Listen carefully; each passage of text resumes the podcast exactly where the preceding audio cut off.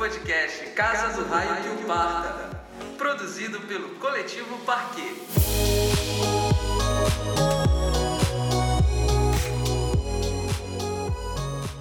Tá valendo? Um, dois, três já. Valendo. Então, gente, sejam bem-vindos. Bom, Léo já deu as boas-vindas pela discussão. Léo, a gente dá as boas-vindas à Casa do Raio que o Parta, que é o nosso programa semanal. Nós somos o coletivo Parquet. Eu sou Ana Clara, aqui Samilis. Oi, gente. Hoje eu não vou ficar na internet, eu vou ficar aqui com vocês. Lucas Padilha, que agora não é mais uma cara quadrada no tablet. Não sou, sou me materializei agora. Raul Bentes, que hoje está ali operando o vídeo. Léo Bittar, que está operando o áudio e sendo dono desse estabelecimento. É, bom, obrigada a todo mundo que colou aqui para essa nossa primeira edição com plateia. É, hoje a gente vai falar sobre a música eletrônica popular brasileira e outros assuntos mais com a nossa queridona Keila. E aí, galera, tudo bom? Vamos aplaudir!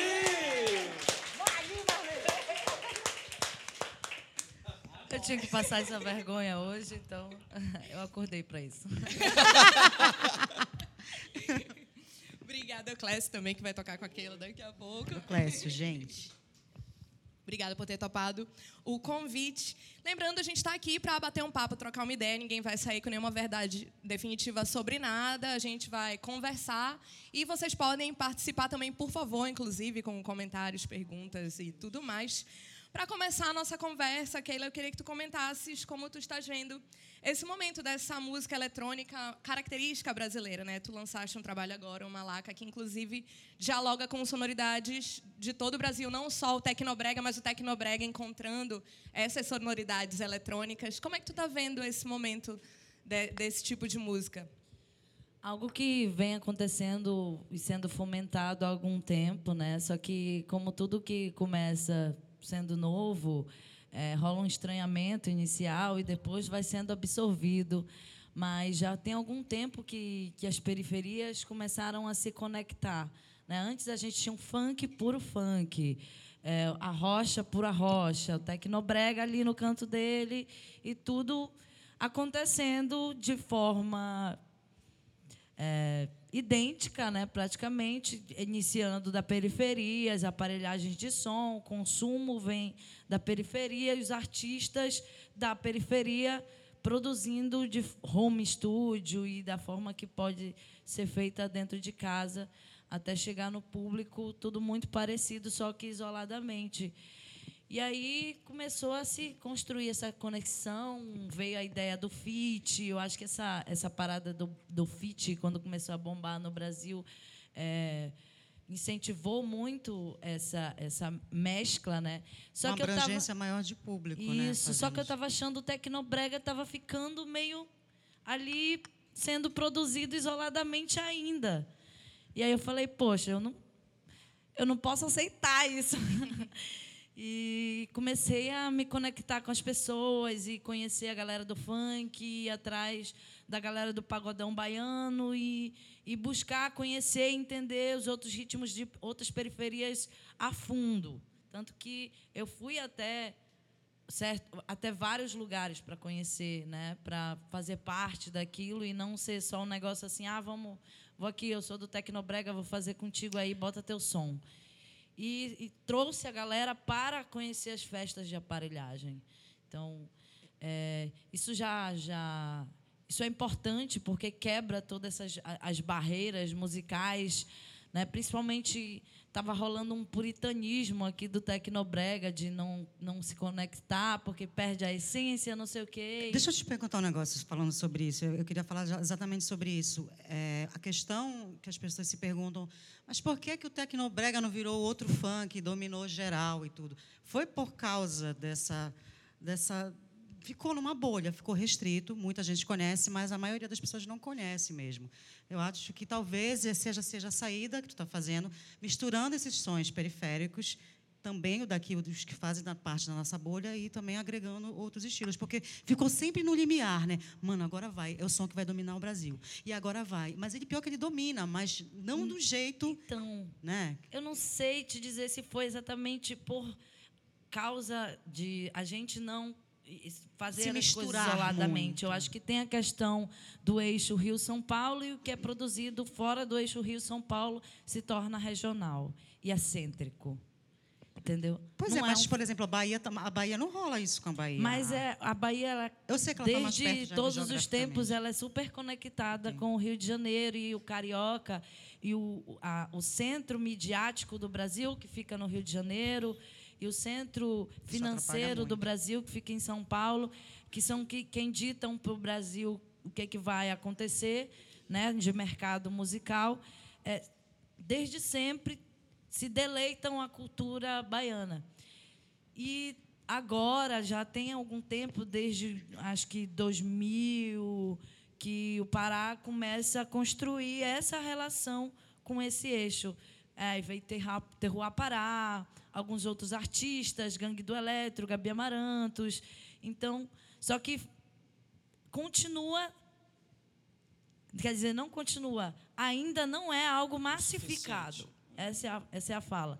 Como até o próprio Recife consegue projetar, Exato. e o Pará ainda não conseguiu fazer isso. Sempre não sento a bola da vez, não. A música e é aí é que a amor. gente vê, a gente tem que olhar para o umbigo, né? Tipo, pô, o que que a gente está fazendo ou deixando de fazer para que isso não não esteja acontecendo? Porque os olhos da mídia já se voltaram para cá, E sempre se voltam, né? entendeu? E agora o que que a gente precisa fazer? Será que está precisando de palestras, profissionalização? Não é profissionalizar na questão musical, de Mas enquanto artística, negócio, né? Mas como um olhar Como de carreira, né? negócio, Uhum. carreira, eh, distribuição musical, edição musical. Eu acho que, que, o, que o, o funk se profissionalizou, o pagodão está se profissionalizando e o tecnobrega continua na informalidade. Acho que é isso. E se consolidou num esquema de informalidade que eu acho que até é difícil de sair, né? Porque a própria distribuição é fora dos moldes é, convencionais, né? Tem toda uma cultura é, da qual essa distribuição, entre aspas, pirata faz parte. Tudo isso é, é uma forma, um modus operandi muito particular, né? Não, é que tu falaste ainda agora que a é, o Tecnobrega ainda é uma música de periferia e tal. Mas a música de perif a periferia já é a massa. E o porquê que a gente ainda fica segmentando essas coisas? É, não sei. Cara, a periferia já é a massa, mas assim, o massificar que eu digo é o poder chegar na periferia de Recife e não ter que ficar explicando o que é o Tecnobrega e como ele acontece e, e as nuances e todas as vertentes. Eu, se eu tocar funk em qualquer lugar do Brasil, todo mundo vai entender como funk, ninguém vai ficar me perguntando, mas como é? Eles fazem lá, lá em Recife, né? Lá, de, de, MC Loma já é de lá, né? produzem, né? Sim. Todo é mundo, lá no Brasil também. inteiro já produz funk, na verdade. É esse que é o lance. O Brasil inteiro não produz tecnobrega. Agora que está iniciando essa parada.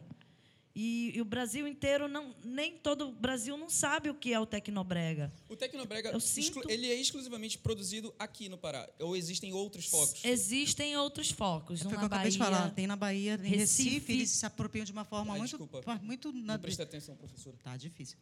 É, e lá eles fazem uma forma muito particular deles, mas é. Achei aquela banda, ah, como é a banda? Era a banda UO, Deja a banda Vu, UO. Banda UO, Não, que é, também fazia, eles eram o quê? De Lapada. Goiânia, né? De Goiânia.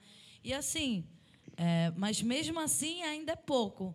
É, é, agora, é, é complicado a gente falar em massificação e falar que o som vem da periferia, mas com olhar regional. A gente, o som vem da periferia, mas e aí? O Belém inteira, o Pará inteiro conhece, o norte até Macapá ou Manaus, uma parte do Amazonas, né?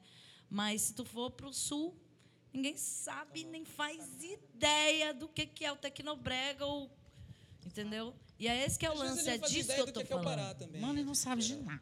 Mas a gente também não tem muita ideia do, do- da cultura deles, só que a gente saca vários sons que vêm de lá, né? Da cultura é, é, é, gaúcha. É o que chega na mídia tradicional, Isso. né? E eu acho que volta para o que estavas falando de precisar que- de uma profissionalização mercadológica, Mercadológica, né? Um investimento nesse sentido. Eu, eu não estou falando só de massificar e, e também ser conhecido e a galera saber o que é te- tecnobrega. É existir é, existir uma cena, entendeu? Porque se eu chego batendo pé no Rio de Janeiro, em São Paulo, a Gabi, o fulano, o ciclano, a Viviane Batidão, que está chegando bastante, batendo pé, dizendo, olha, o Tecnomelody do Pará.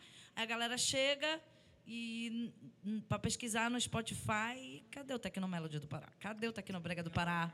Entendeu? Porque o, o nosso consumo aqui ainda fica na informalidade, ainda está limitado até o YouTube. Uhum. Tipo, o, o consumo do, do, da galera da periferia da massa, né, do Pará, ainda está ali. Aí não chegou até o Spotify e nem muito menos os artistas chegaram a, a, ao Spotify agora que está uhum, tá, tá acontecendo um, uma migração, migração, mas desde quando existe o Spotify? Tem aquela clássica, né? As melhores playlists de Tecnobrega estão no YouTube. Pois é, é porque é tradicionalmente um modelo de distribuição que é muito próprio, que tem um funcionamento muito particular. É, dessa tua experiência de produção do disco, de chegar perto, é, eu queria que tu contasses um pouquinho como foi esse processo para escolher os lugares e as pessoas de quem tu ias te aproximar, porque eu acho que é um processo muito importante também nesse sentido de fazer chegar, olha, isso é tecnobrega, isso é feito assim, isso é feito no Pará dessa forma e tal. Conta como é que foi esse processo dessa escolha, dessas trocas que tu ias fazer.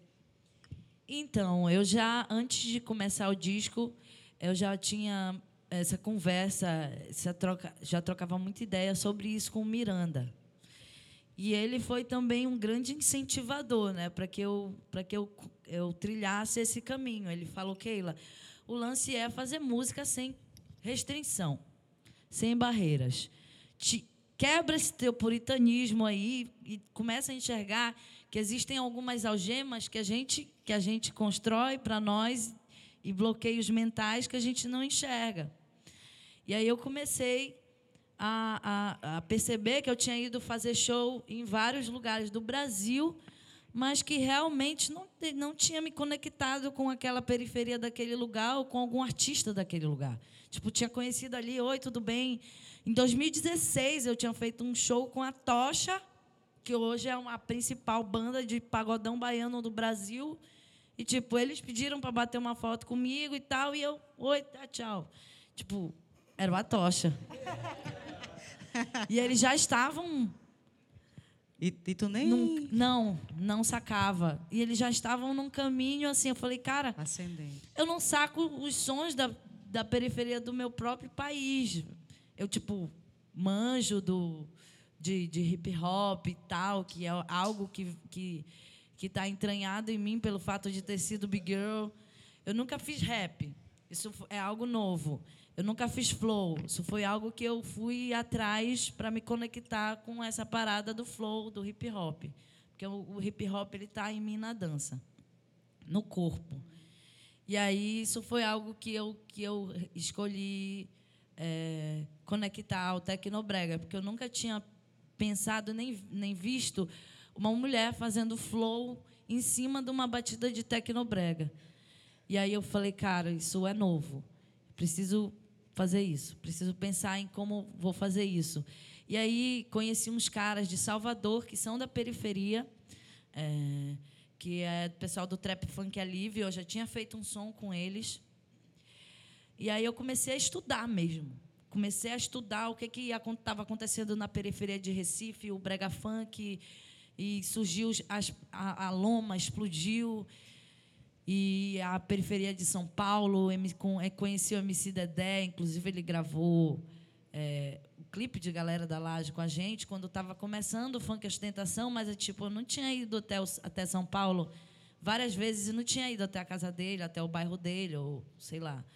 E no Rio de Janeiro, conheço várias pessoas que trabalham com funk e mesmo assim ficava naquele negócio de backstage, não era uma conexão de verdade, né? E aí eu, eu precisava ter essas vivências para trazer isso para dentro da minha realidade e mostrar o Tecnobrega para essa galera. Que eu achei, achei, que foi bem necessário assim para esse meu amadurecimento artístico e musical. Era o meu primeiro disco, depois de nove anos dentro da Gangue do Eletro, primeira vez é, primeiro trabalho solo, porque tipo, eu não vim antes da gangue, eu não era uma artista solo que fui convidada para a gangue do Eletro. Era uma artista que trabalhava em banda baile, na labuta lá e fui acontecer na gangue, entendeu? E fiquei lá sendo direcionada durante muitos anos. A não ser, a, não ser minha, minha postura de palco foi é algo que, que eu posso dizer que eu, que eu, que eu contribuí com a gangue.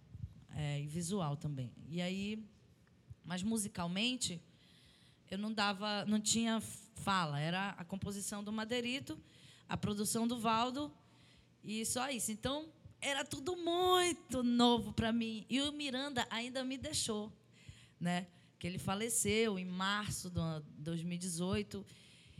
E eu fiquei assim, e agora? O que, que eu vou fazer?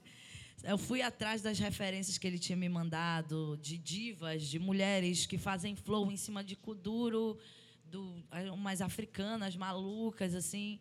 É, e aí eu fui, fui conectando tudo, fui fazendo uma, uma, uma playlist de referências de, de vários artistas de, de, de vários estados do Brasil e de fora, e entendendo qual era o caminho que eu tinha que seguir uma construção de uma identidade Isso. nova, né? Tem uma, uma, coisa que a gente também que queria eu... conversar. Porque tu sais de uma situação de banda para montar o teu trabalho agora com o teu direcionamento, né? Porque eu, eu não queria fazer uma vertente da gangue do eletro, uhum. entendeu?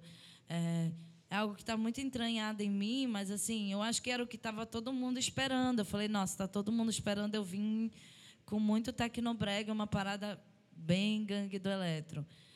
Ah, eu acho que eu vou. Você veio um pouco, você veio mais vou, além. Vou surpreender mais. com a galera, com com outras coisas. Então, esse é teu primeiro trabalho que tu também assina a produção. Eu assinei a produção, a direção musical e artística. Massa. É tá doido? Tá. Sick. Gente, alguém quer perguntar, comentar, quer falar alguma coisa? É... Não, é, não.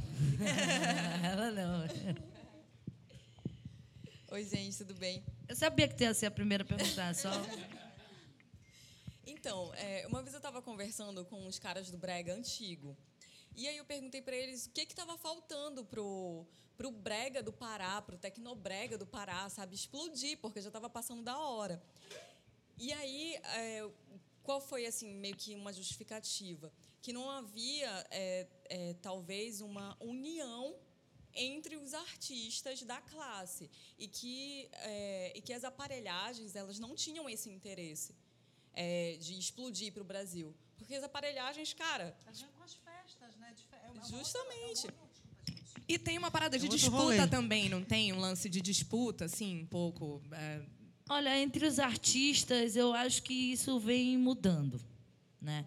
Eu acho é, que disputa, eu digo assim, tem as galeras, tem toda essa cultura, ah, é. né? Não, não era fofoca a... que a gente queria saber. Entre não. as aparelhagens, entre as aparelhagens, é, Inclusive, eu acho que eu sou uma das primeiras cantoras a chamar outra cantora de Tecnobrega a gravar num disco, que foi a Viviane Batidão. Se, porque se vocês forem essa, parar para pensar... Essa coisa do feat também é muito recente mesmo, e, né, das cantoras e, agora. E não, isso não acontecia. Eu acho, eu lembro de um feat, eu lembro de um feat muitos anos atrás entre a, a banda Ravelli e, e, e a, a, o Bonde do Batidão, que era que é aquela é, ame, é, esqueci a, a, letra, mas era uma música que falava sobre duas amigas que uma tinha ficado com o namorado da outra e tal, e elas no final se, se entendem. E, e isso foi bem simbólico, assim, só que ficou ali, ninguém mais fez outras coisas. É muito os meninos com as meninas, os meninos com as meninas, mas entre as mulheres rolava assim um, e só com, complementando o que tu falaste, é que de fato se fala muito que na Bahia, por exemplo, existe um espírito de corpo, né? Ali naquele momento do Axé 90, existia assim um movimento de cena mesmo, empresarial, até de querer emplacar a, aquele momento musical ali, que foi emplacado do jeito que foi, né? Eu acho que é outro ponto que tu tocou aí que é importante. A gente não tem empresários aqui, né? É uma cena que tem na Bahia, uma cena que tem no Rio de Janeiro ou em qualquer lugar, se tem música, se tem empresários. Aqui a gente não tem o cara que, que financia a música. Verdade. Entendeu? É, a gente não tem aquele cara, sou rico que vou financiar o Tecnobrega. Não existe isso aqui, a não ser nas aparelhagens. As aparelhagens de som são os artistas, né? são os que recebem o, o incentivo financeiro de, de, de, desses empresários. Eu quero fazer uma pergunta. Mais. Já que entramos em aparelhagens. É assim, é, observando de longe, de muito longe, a, o Tecnobrega, é, a gente, o eu percebi, percebi assim um, um, meio que um problema nas aparelhagens. É, a gente vê a construção das duas músicas eletrônicas genuinamente brasileiras, que são o funk e o tecnobrega, e a gente vê que no baile funk não existe baile funk sem MC. Então pode ter paredão, pode ter qualquer coisa, mas tem que ter um, um MC. No, no, nosso caso aqui, as aparelhagens ela, elas meio que apagam o MC. Então não tem show de aparelhagem com MC, com tipo não é um, um, um, quesito obrigatório. Tu acha que isso atrapalha muito essa essa evolução do tecnobrega, sendo que as bandas, os artistas fazem a música, mandam para aparelhagem, a aparelhagem ganha dinheiro e o artista não, não pega esse cachê e tal. É, então, tanto que agora no, no, no, a cena está desse jeito, né? Os artistas se meio que se deu uma reunida, não sei se vocês estão prestando atenção, mas está tendo várias, vários eventos com várias bandas, né? Várias bandas que voltaram, tipo Fruto Sensual, que estão fortalecendo a cena das bandas, mas antigamente era bem complicado mesmo de tu fazer um show é, eu vivi várias experiências dessas com a Gangue do Eletro, de fazer um show em um mesmo lugar que a aparelhagem está tocando. Eles têm tanto equipamento de som e tipo não podia ter, não tinha um, um monitor de retorno para o cantor na frente. É, tu te vira aí, o nosso som é eletrônico e o nosso artista é o DJ. É o nosso protagonista. Então, é, se eu for botar as bandas aqui, vai tirar a, a cena do cara, vai tirar. A, o protagonismo principal é a aparelhagem e o DJ. E aí rolou, rola, rola, rolou, até hoje ainda rola muito, muita competição, né? E, e como, como brigar com a máquina? Os artistas foi meio que uma, uma situação bem justa, porque é, um depende do outro, né? Os artistas produzir aparelhagem botar para o público consumir. E aí, só que assim, uma aparelhagem vai fazer um show no interior por 30, 40 mil reais, ou até aqui na cidade, e coloca uma multidão dentro de uma cidade folia, e uma banda só. Não. E uma banda só vai tocar duas horas por um cachê de quanto? 4, 5 mil no máximo. Isso é muito para a época. Imagina 20 mil, né? Então, bem complicado, bem injusto assim a, a, situação e ainda tem outra questão que é a, a questão dos BPMs, né? O Tecnobrega, ele é, geralmente ele é produzido, ele é gravado em 180 BPM. Ele é tocado e ele é consumido e o público se acostumou a consumir o Tecnobrega em 200. Com para executar, né? Pra primeira coisa, impossível executar ao vivo. Segundo, que, que esbarra no, numa, no, no, na qualidade artística do artista, né? Porque a cantora ou o cantor perdem a identidade vocal, uhum. porque acelera demais, fica todo mundo alvo os esquilos. A melodia perde, né? Todos os arranjos que o produtor teve trabalho para fazer se perde. Se perde. E o público só se fica ligado no, na energia da, do som eletrônico, da batida e, tipo, é bem complicado. Aí todo mundo ideal, sabe de ideal. quem é o artista, mas na hora de que o artista vai executar ao vivo, o público sente a diferença, porque o artista não vai executar ao vivo em 200. Quer dizer, a gente chegou a fazer, ter que fazer isso para poder ter uma resposta do público, porque a gente estava fazendo no humanamente possível em 180, por aí. E aí é, o público não respondia, porque eles estavam acostumados com aquele incentivo do 200 BPM. E isso foi algo também que rolam vários atritos, né? É uma cena em evolução. Eu acredito que que em algum momento a gente vai se encontrar e vai se alinhar e, e como como como acontece naturalmente na sociedade. E Keila, é, fala para gente quem é que está produzindo Tecnobrega, realmente a gente acaba sabendo mais do DJ. No mundo considerado apreciável, ideal, todo mundo estaria coabitando tranquilamente, os DJs, as aparelhagens, os artistas, mas não é isso que rola, né? A galera quer ganhar dinheiro mesmo e é isso. É, mas quem é que está fazendo Tecnobrega agora? O que está sendo feito de, de bacana na, na música periférica do norte aqui em questão? Assim? Porque, enfim, é, passei por um trabalho recente, eu tive acesso a conhecer, conheci muita, muita coisa de todo o Brasil. E o que eu pude perceber é que a grande coisa que tem sempre acontecido, elas sempre vêm da periferia, as coisas mais legais em matéria de música, elas vêm de, de periferias, são coisas muito é, difíceis de explicar, são fenômenos. É que, tipo, o que, que a galera não está se tocando, mas que já está fervendo na periferia? Olha, tem um moleque chamado Santorini, que ele é ele faz uma coisa chamada tecnomeme. Tecnomeme? Meme. Tecnomeme? É. Vocês. É, isso. Tá chovendo e relampejando. Chovendo é falando Ele Eu gosto pega. dessa música. É, ele pega, ele pega os memes que acontecem na internet, áudio, qualquer coisa desse tipo, faz- e transforma isso em música.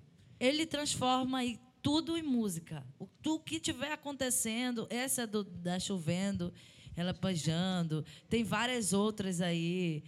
é, tem, tem Olha, a várias pessoa já outras. conhece olha. Santorini aqui Eu já vi a Alissa conhece, que eu já vi ela compartilhar ele. Então, é um menino que é sensato, tem. é, tem se tu for, ele é bem novinho, ele deve ter uns 17 Olha, anos. Se desgraçado. tu for, for- se tu for ler as postagens dele, ele é bem sensato, ele tem um olhar de mundo que, que, que me agrada, né? É, ainda mais por conta da idade dele, e ele é leve, entendeu? É, além do, do Santorini, que é um dos que eu mais escuto, tem aí tem vindo que está estourando, bombando demais, mas que todo mundo já sabe, é o DJ Lohan, que mistura funk com tecnobrega. Por acaso assisti o DJ Lohan esse final de semana, rapidamente, lá em Mocajuba. Olha, mano, lotado, lotado o negócio lá. Cheio, né? Mano, cheio. Foi As- tudo. Quem se mantém na cena muito forte desde sempre é, e até e hoje está com uma, eu acredito, meu olhar, né, como artista e, e, e também no cenário comercial musical é a Viviane. Sim, tá se organizando e tudo mais, tá com uma equipe legal. É, e tem uma cena de produtores, né, musicais crescendo agora. Mas no mais é muito é, eu, eu tem aquela tem uns tem uma dupla, né, dupla dinâmica também que está começando a aparecer, surgi- fazendo tecnobrega, calypso outras outras coisas. Mas eu ainda acho eu ainda enxergo uma, uma cena muito fechada e difícil de entrar.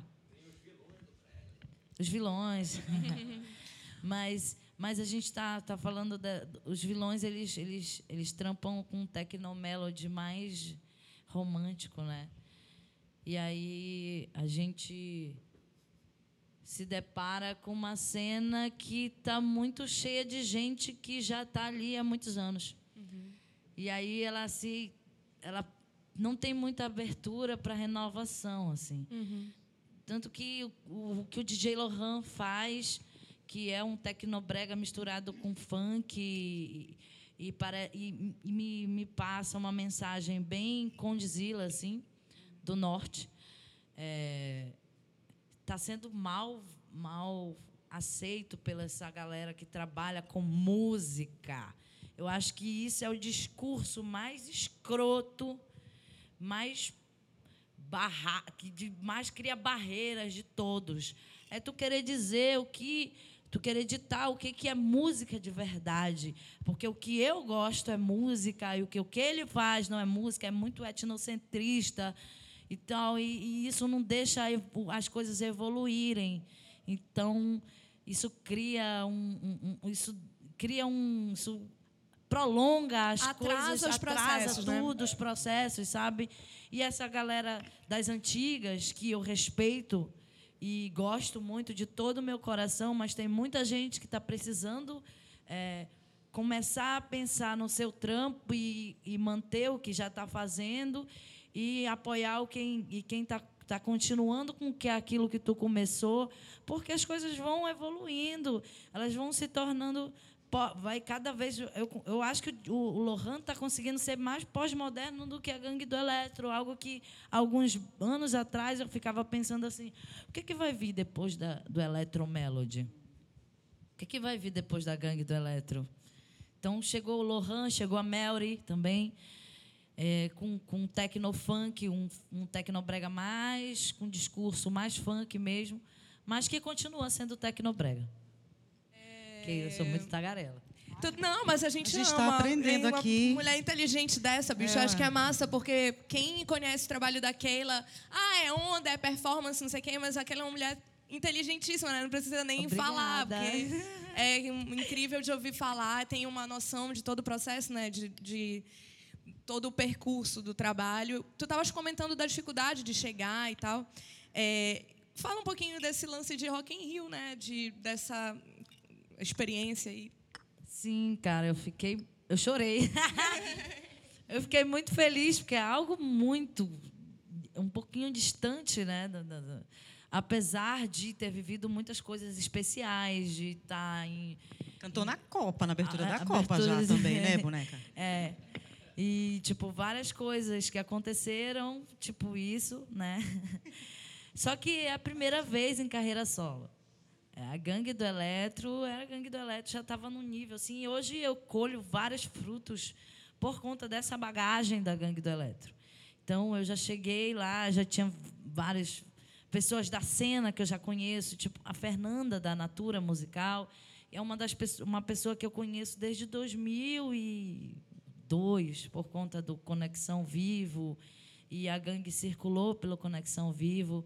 Então tem todo um, tem todo um processo que acontece, né? Eu sou natura musical também, então é, eu, eu cheguei lá e, e- e mostrar meu disco solo e tudo mais para mim meio que o processo seria um pouquinho mais lento por conta de, de, de apesar de ter tido toda essa história com a gangue do Eletro, né? É, é um produto relativamente novo, é uma É um nova proposta de né? É um música, é um, recomeçar. restart, né? Então eu já eu estava achando assim, pô, beleza, vou lançar o disco, vou fazer uns shows por Belém, vou dar uma circulada e aí eu vou, vou ver o que, que vai rolar depois e, e ficar lançando sons nessa mesma linha de pensamento musical que eu comecei a fazer em Malaca, né? Só que aí apareceu o Rock in Rio no meio do caminho. Acontece né, essas coisas, a gente não está esperando. E aí eu cheguei lá, o público super receptivo. Eu fui, eu, eu, eu me apresentei em dois dias. No primeiro eh, dia, na sexta-feira, e no sábado eu abri o Mirante Natura. Eu abri a porteira do Tecnobrega. Eu acho que eu, que eu, pelo fato de ter sido a primeira artista a me apresentar, acaba que eu tive a honra de ser a primeira artista a cantar Tecnobrega dentro do Rock in Rio, né?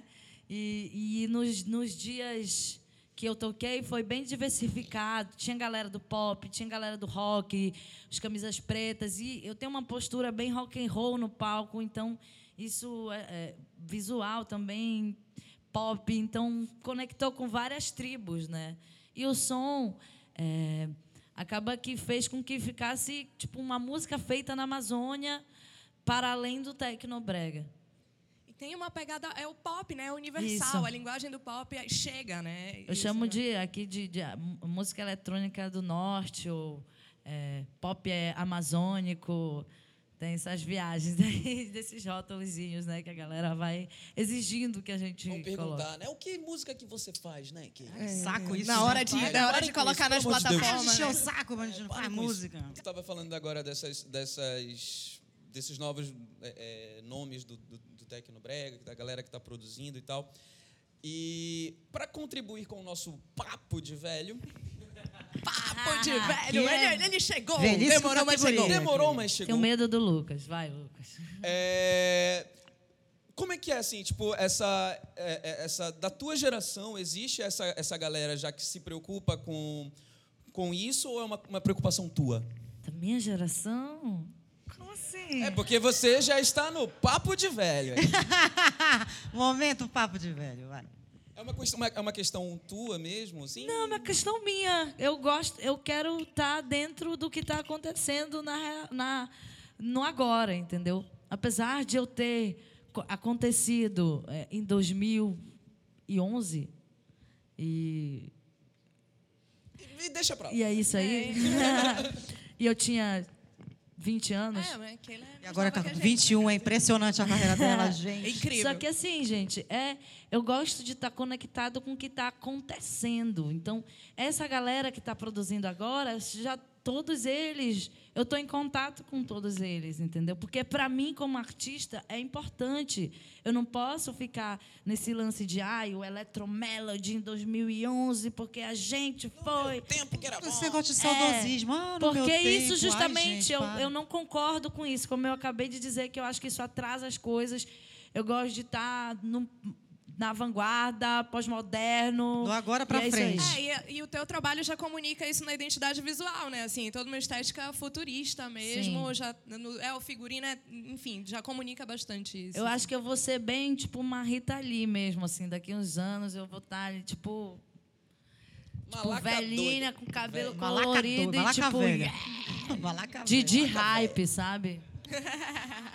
tipo eu. Você assim. Eu quero ser assim, na verdade. É, a gente vai ter agora o nosso quadro Chiado. Sempre rola no programa. Léo Bittar fala de um disco escolhido. Papo de velho. É, Gente, falar rapidinho aqui no Chiado é sobre essa banda chamada Noi, banda alemã, formada pelo Michael Rutter e o Klaus Dinger. É, eles formaram mais ou menos no início dos anos 1970. Eles também formaram uma outra, uma outra banda muito importante para a música eletrônica, que foi o Kraftwerk. Kraftwerk que saiu para o mundo, é super famoso, influenciou uma galera até hoje, continua influenciando. Eles saíram do Kraftwerk e formaram o Noi, que é uma banda é, de música acústica, é guitarra, bateria, baixo e tal, mas não deixa de ser um pouco de usar ah, o- a célula da música eletrônica, que é uma, uma história meio binária. As músicas geralmente duram 10 minutos, 15 minutos, é bateria, baixo e guitarra fazendo sempre o mesmo ritmo, e a guitarra fazendo algumas nuances de guitarra. É bem viajante. Tem células da música eletrônica, mas eles meio que fizeram com o acústico que o Kraftwerk fez com a música eletrônica. Então, é uma banda muito importante nessa história. A música eletrônica, assim, no mundo, começa um pouco com a música eletroacústica do pessoal da música erudita. Nos anos 60, tem várias bandas que formaram, que começaram essa história de música eletrônica em 66, 67, 68. Aí a gente vai mais para a história da música eletrônica pop, que os jovens começaram a consumir. É, o Noi faz parte de uma outra cena chamada Krautrock. Essa é a cena que eles estão inseridos, que é o rock progressivo alemão dos anos 1970. Mas não deixam de ser um pouco a célula do que veio, veio ser a música eletrônica pop que a gente conhece até hoje. E eu falei isso tudo para dizer que quem quer conseguir essa cópia, essa aí é uma edição. Eles lançaram dois discos de estúdio, Noi 1, Noi 2 e um ao vivo. Essa edição são os dois discos num pacote só, vinil em inglês, e está disponível na Discos Aléu. Isso! Pensei que ia Valeu. rolar um sorteio. Ah, e olha, cadê meu Não, número? E olha moleque. só, ah, toda quarta-feira eu faço o Chiado Faixa Bônus, que é uma playlist que eu monto no Spotify, e eu vou falar um pouquinho dessa história do, do início e falar um pouco, né? Raul podia me ajudar, pode me ajudar a falar um pouco dessa cena da música eletrônica, um pouquinho no mundo, né? E chegar aqui em Belém é legal. Valeu. Não, não vou a gente tem que versão, falar, não. porque Não, o Raul, é, olha o Raul falou pro Léo que a versão techno, porque tem a versão eletromel. Claro que a gente faz a versão, que é do Craft, que é o que? É do Das Model, né? Das Model. O Raul falou que é a melhor que a da própria banda. Aí, aí eu concordo, aí ele fica aborrecido. E rebole. Então, só contextualizando, para quem ainda não tinha ouvido o programa, né, o Chiado é um quadro que rola em todas as edições da Casa do Raio que Parta, sempre com o Léo escolhendo um vinil, comentando é, esse disco, depois faz a playlist, como ele já falou, Chiado Faixa Bônus, com o que orbita né, o, o universo desse álbum. É, Keila, tu tens agenda para agora? Ou então dá os links aí para a galera ouvir o Malaca, convida aí. Então, a galera pode acessar a Malaca, lá no Tremiqueila, que é meu arroba. E tá, tá o link lá do Smart Link, então vocês podem ir para qualquer plataforma que vocês quiserem. A gente vai se despedindo dessa edição da Casa do Raio que o Parta. Nossa primeira experiência com plateia. Obrigada a todo mundo que contribuiu com isso, que esteve aqui com a gente. Vamos aplaudir! Acompanhe as nossas redes, eh, as edições da Casa do Raio que Parta. Também tem nossas playlists Chiado Faixa Bônus, também a Rádio Mental, que eu faço junto com o Lucas. Em breve, mais novidades nossas. Fiquem ligados. A gente agradece a presença da Keila. Muito, muito obrigada. Eu que agradeço, gente. Vida longa ao parquê. Tô junto, podem contar comigo. Viva a música feita na periferia do norte e no Brasil. Massa, massa. E a gente agradece sempre a Discos ao Léo, a Cis Figueiredo, que fez nossa consultoria de áudio, Alberto Bitar, que fez nossas fotos, João Lemos, que é o criador da nossa identidade visual, e Matheus Estrela, compositor da trilha do nosso podcast. Até a próxima edição.